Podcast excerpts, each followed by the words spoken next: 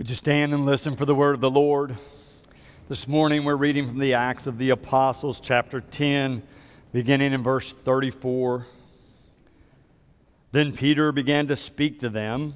I truly understand that God shows no partiality, but in every nation, anyone who fears him and does what is right is acceptable to him. You know the message he sent to the people of Israel preaching peace by Jesus Christ. He is Lord of all.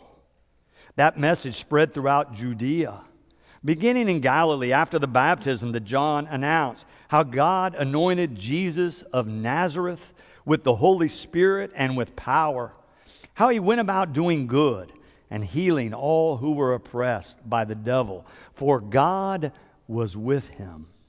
We are witnesses to all that he did, both in Judea and in Jerusalem. They put him to death by hanging him on a tree. But God raised him on the third day and allowed him to appear, not to all the people, but to us who were chosen by God as witnesses, and who ate and drank with him after he rose from the dead. He commanded us to preach to the people and to testify that he is the one ordained by God as judge of the living and of the dead. All the prophets testify about him that everyone who believes in him receives forgiveness of sins through his name. This is the word of life be to God.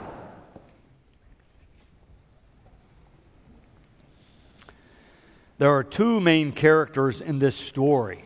Peter, sometimes known as Simon Peter, who becomes the leader of the disciple band, the one about whom Jesus said, Peter, you are my rock upon which I will build this church. And then there's another character, Cornelius. We're told more about him earlier in this chapter that he is a centurion, that is, he is a Roman, a member of the Roman army, but he's interested in what Jesus has done, what Peter has been talking about. He wants to hear more about it.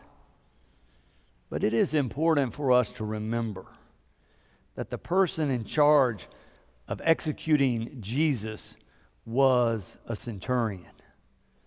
Certainly, Peter, upon hearing that this centurion Cornelius would like to hear from him, has a mix of emotions, perhaps fear and trepidation to begin with, maybe some anger and rage mixed in perhaps also some shame.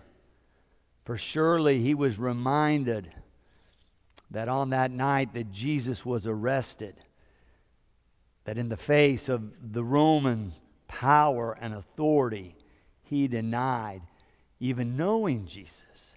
He said, I do not know the man. Certainly, Peter, hearing that a centurion wanted to talk to him, had a flurry of emotion within him. If you're not familiar with that part of the story, you can read it in the Gospels.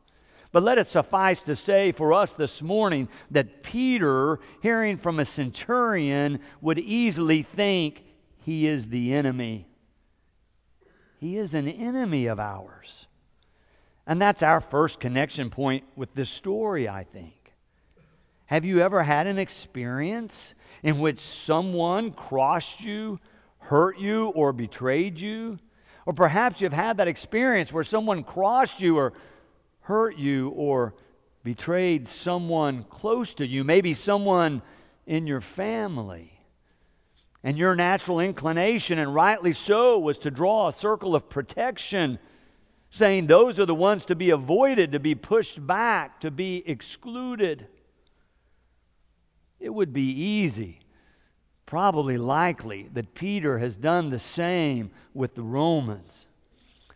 But now, with that background, we can read this story through that lens of seeing the Romans as the enemy and therefore recognizing the contrast and the contours that Peter lays out as he's talking to these Gentiles. Things like in verse 36, where he proclaims that Jesus brings peace and that Jesus is Lord of all. Oh, we can all affirm that right now.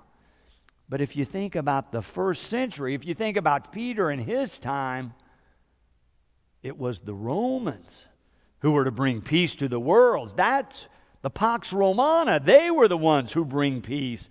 And the Caesar was the one proclaimed Lord of all, not Jesus, this fellow from Nazareth. We can also see when we read a few verses later that there are those being oppressed and there are those who put Jesus to death. It's easy to identify the Romans as those who have come as oppressors. And certainly they're the ones with the power and authority that took action to put Jesus to death. Oh, Peter would know who the enemy is. Peter would know whom should be excluded. And yet, Luke, who is the author of the Gospel of Luke and this book of Acts, tells us earlier in chapter 10 that in fact, Peter had this vision while he was praying to God that told him that these Gentiles, these Romans, these enemies were to be included. Peter could not believe it. The story tells us that he had such a struggle to believe it that three times God reiterates the message that, yes, indeed, these he thinks of as enemies should be included. Peter had a vision from God that indeed these people were to be included. Now, certainly that must have been bewildering and shocking to the whole disciple band because they understood that Jesus had come to be Lord and Messiah for the Jews, but not for the Gentiles. And yet, by the time Peter has had this vision in his prayer time and then traveled to the house of Cornelius and is ready to speak to them. He says these words as he begins to speak. You can find it in the 10th chapter, back up in verse 28. He begins like this You yourselves know that it is unlawful for a Jew to associate with or to visit a Gentile, but God has shown me that I should not call anyone profane or unclean. How could this be? And yet, that's the message that he's received from God. That somehow God is doing a new thing in the world through this raising of Jesus from the grave. And then we find in the opening verse where we read, Peter goes on to say, I truly understand that God shows no partiality, but in every nation Anyone who fears him, that is, anyone who respects God and does what is right, is acceptable to God. God, through the power of the resurrection, is breaking Peter free from his former exclusive understanding of whom God loves. I read a story not too long ago that happened in the 1980s. It happened in the country of South Africa. Those were the days when apartheid was still in full force. The story told, it's a true story of a black pastor going to see a white judge. He was granted an audience. He went in and began to explain to the judge why he was there. He said, This might be hard for you to understand, but in my community, it is very difficult for my people to believe that a white person is capable of love because everything in their experience has shown them that white people are most interested in making sure black people live in misery. And the judge began to think that this black pastor had come to ask for a legal favor, a legal ruling that somehow would help someone he knew or maybe someone in his family. But that is not what the black pastor had on his mind. He began to tell the judge about Holy Week and what his church does to commemorate those events of Holy Week and how on that Thursday before Easter they have a service they call the washing of the feet where they remember how Jesus washed the feet of the disciples. And he said, This year, I hope it will go like this. First, I will go forward and call someone else forward, and I'll wash their feet. And then my daughter's going to come forward, and I'll call someone else out of the congregation, and she will wash their feet. And then, honorable judge, I would like it if you would come and allow me to call you forward to wash the feet of Martha Fortuin. And the judge said, Martha? And the pastor said, Yes, judge. And the judge sat silent for a moment because Martha had been his domestic servant for over 30 years. He finally said, You know what? Martha has washed the feet of all of my children. Why should I hesitate to wash her feet? And the black pastor jumped up with arms open wide and hugged this white judge. The Thursday night came, the church was full. And sure enough, they came to the point in the service, and the pastor washed someone's feet. And then his daughter came forward and washed someone else's feet. And then he called out the name Martha Fortuin, and she walked forward and sat down. And then the pastor called the name Jan Christian Olivier. And a gasp came out from the congregation. Could it be the honorable white judge in our black church? And sure enough, he stood from the back row and walked all the way forward. And the pastor gave him a towel and he knelt down and washed the feet of Martha Fortuin and dried them with a towel. He recounted later that as he was doing it, he could not help but think of how many steps she had taken, how many miles she had walked to serve him and to serve his family. And he said he flashed on a particular scene from years before when he walked in one day from work and Martha was on her knees washing his daughter's feet. And after she dried them, she kissed them. And so when the judge finished washing and drying Martha's feet, he lifted them up and kissed them. Martha began to weep. The congregation began to weep. Never before had they seen a white person embody such love for one of them. The judge stood in silence and walked back to his seat.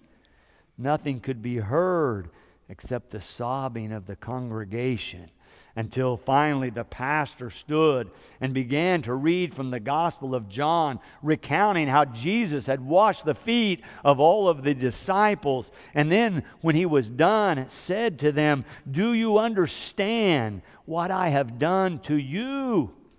If I, your Lord and Master, can wash your feet, you ought to wash one another's feet. I have given you an example of how you should love one another. God, through the power of the resurrection, is breaking people free. God, through the power of the resurrection, was breaking Judge Olivier free from the restraint and constraint of his culture and the laws of his land. God was breaking him free to love in a new and powerful way.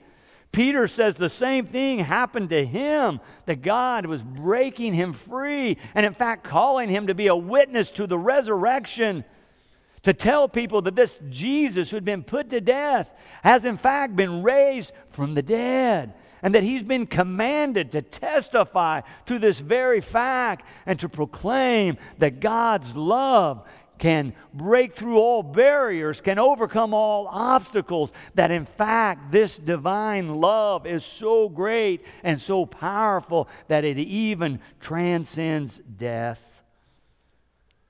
Peter says that God is at work in his world, and this Scripture reading proclaims to us that God is at work in our world. And just as Peter, perhaps we're beginning to see that God's love is bigger than we thought, that God's love is more magnanimous than perhaps we can even imagine. The power of the resurrection reminds us not to limit God's love. On this Sunday of all Sundays, we're reminded not to limit God's love Peter realized that God's love could not be contained in his belief system, just as the tomb could not contain all of who God is. Oh, friends, God is offering you this love that created you and wants to redeem you and offer you abundant life, even as that divine love is being offered to your enemies. God is offering to break you free this Easter Sunday morning. God is offering you new life with more love, more joy, and more hope. Thanks be to God. Amen.